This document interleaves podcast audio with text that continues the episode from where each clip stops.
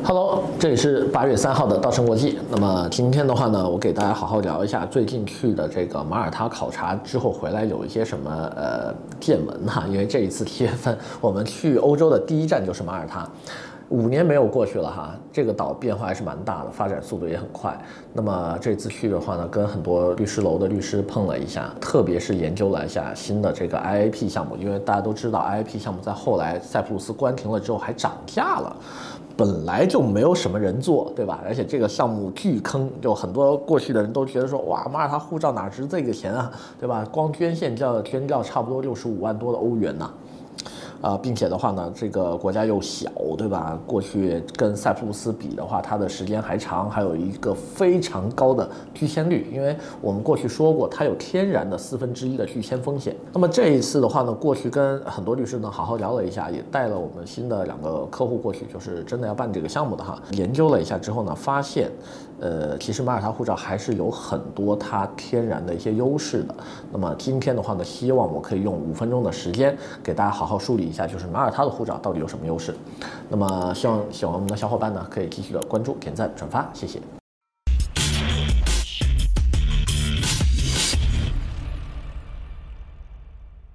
Hello，大家好。那么今天的话呢，给大家介绍一下马耳他的 IIP 项目哈，因为很久没有给大家介绍这个东西了。过去呢，马耳他护照的这个法案是一直存在的，但是的话呢，办理的人非常少，主要的原因是。当年有塞浦路斯的时候的话呢，没有人会去买马耳他护照，因为首先这两本都是欧盟护照，都可以在欧盟的二十七个成员国当中呢任意的居住生活。但是呢，由于当年塞浦路斯是买房投资的这么一个行为，虽然说它是两百万欧元哈，但是大家总觉得说相比马耳他的我要捐掉，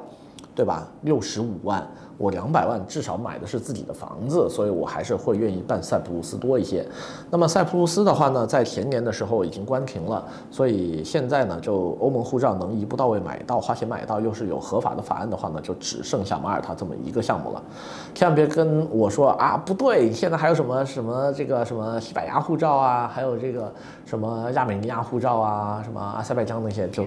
一些亚字结尾的，包括以前的保加利亚护照、斯洛文尼亚护照，对吧？等等的。这些，停跟大家说，那些都是没有法案的东西，对吧？虽然说你有可能能从黑市上面买到这个东西，并且呢也能用，但是呢风险自担。那么它又有哪些风险？希望大家可以过去呃看一下我们之前的一档节目，就是给大家介绍的东欧的九本假护照那期节目里面。当然了，呃，西班牙不算东欧哈，就把它放在一个合集里面一块介绍了。注意风险。那么说一下马耳他的护照的一些好处吧。第一。马耳他护照是一本欧盟护照，正儿八经的欧盟护照，可以在二十七个申根国，sorry，二十七个欧盟国及二十六个申根国当中自由的通行居住，是不受任何限制的。第二的话呢，马耳他护照可以免签所有你知道的发达国家，塞浦路斯是没有这个功能的哈。比如说我要去美国，马耳他护照是可以直接啊直飞美国的，塞浦路斯护照不可以，那么剩下你知道的这些加拿大呀、澳大利亚、新西兰、英国等等的这些东西，马耳他护照的持有者都可以免签，直接买机票就飞过去，啊，只不过呢逗留期限可能不一样。那么第三点的话呢，就是马耳他在本地居住。如果说我不想去别的国家，我就直接待在马耳他这个地方，也是非常漂亮，气候宜人，教育资源啊，包括医疗资源都非常发达，并且的话呢，还有不错的这个经商环境的这么一个国家，并且呢，本地也没有什么非常高的这个税率，也是一个自由市场，然后所有的货币可以进行自由兑换，并且的话呢，还支持对吧？这个这个这个 IT 新兴的一些产业啊，包括电子博彩业等等，比特币啊这些，在当地都是一些。支柱型的产业，那么最后的话呢，就是它的弊端了。马耳他这个护照影响它的弊端有两点，第一是贵不说哈，就是因为中间的光贵，如果说你是买东西也还好，主要它当中有六十万是要扔掉的哈，捐献给国家的，并且的话呢，还要在本地留这个物理地址，就是要么租房要么买房，所以这样一来的话呢，会让很多人觉得啊，马耳他有点贵啊，一般的家庭可能是承受不起的。第二的话呢，马耳他呢这个护照的话呢，还有一个天然的拒签率，就是。我们过去有做过一个统计，基本上每四个申请人会拒掉一个。那么关于这个话题的话，我们就很纳闷啊，说啊，那你这个搞得大家都不敢用心推了，对吧？那我们以后还卖不卖这个项目？因为天然的拒签率放在这个地方。那么这一次呢，我们就去问了当地的律师，当地律师呢说。为什么这么高拒签率啊？因为它的投资金额非常大，所以的话呢，导致很多时候在追溯资金来源的时候，要补材料就补不上去。因为本地的反洗钱法是非常严格的，特别是对于这个能拿他护照的申请人来说，哈，要审的比 MRVP 还要严。首先呢，它跟加拿大一样是要披露你的所有的名下资产的。注意啊。不是只披露你要捐献跟你做投资的这一部分资产，而是披露你名下所有资产。比如说你在中国是一个大老板，如果你只有一家公司，太棒了，你做这个很适合。如果你有十九家公司，不好意思，你做马耳他，你整理材料要整理半年。而且的话呢，他披露所有资产不说的话呢，还需要证实你这些钱是怎么来的。越是注册资本金特别大的这种公司，什么实缴五千万啊，实缴八千万。你是非常难解释的，因为你很难跟他说清楚你的钱怎么过来的，对吧？导致呢，马耳他的很多客户呢，在过去做的时候做一半做不下去了，所以呢，不是真正的他啊，每来四个给你去掉一个，而是你很多人做着做着发现自己做不了了，咔嚓他就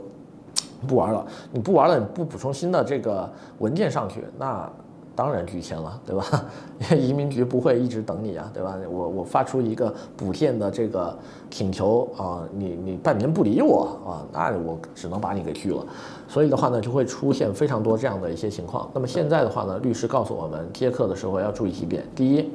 干净能说得清楚这些钱怎么来的客户接进来；第二，本身就有巨额资金在海外的客人接进来；第三的话呢，就是如果说这个客户。真的办到一半办不下去了，没关系。马耳他的大量的这个捐献跟投资呢，都是在你审批通过之后，前期试错的时候啊，跟他说好有哪些可能是你前期要试错的成本，并且的话呢，一旦做不下去了，你先主动撤案，对吧？主动撤案，你别说因为要补件了，你补不上去，你就不理他了，对吧？那肯定不好啊。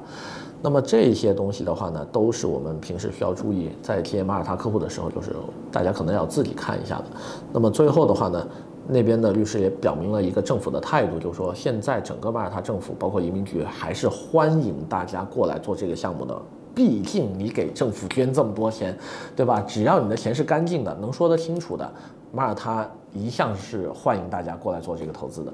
所以的话呢，如果大家对这个项目感兴趣的话，又认为自己实力足够的话呢，还是可以多做一些研究。那么今天的话呢，先给大家聊这么多，我们下回再见。